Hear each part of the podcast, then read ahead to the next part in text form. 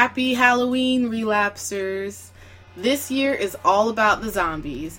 And I get that Halloween this Halloween weekend was all about the parties, so get your party on and I'll see you later on this week for the Halloween episode of DVD Relapse.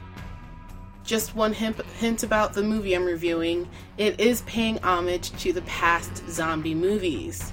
So I hope that helps you out.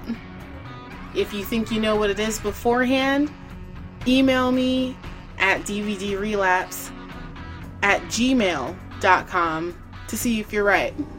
There's no prizes involved, not quite yet.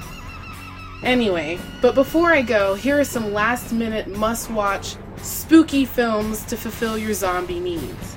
We have the cult classics like Night of the Living Dead, 1968 version.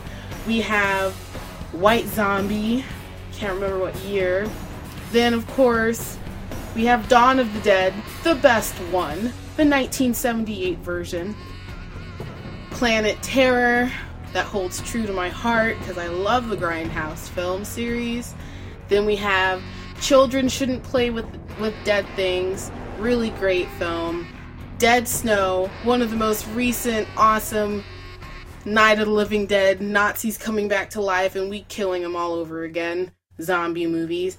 And of course, the most recent sensation, Zombieland. Who did not love this movie? I love this movie so much.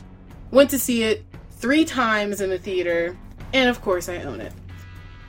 So, quick shout out to AMC. They are going to put on one of my favorite comic books into a TV show called The Walking Dead. Yes, The Walking Dead for all those comic nerds and film nerds slash TV nerds out there is being turned into a television series.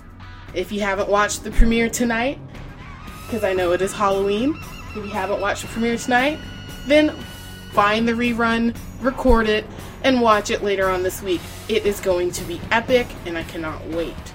And a quick shout out to IFC for having a five part mini series called The Dead Set. I am finishing the last episode, and by far one of my favorite mini series that has come out. So have fun, party on. I know I will. I will see you guys next week.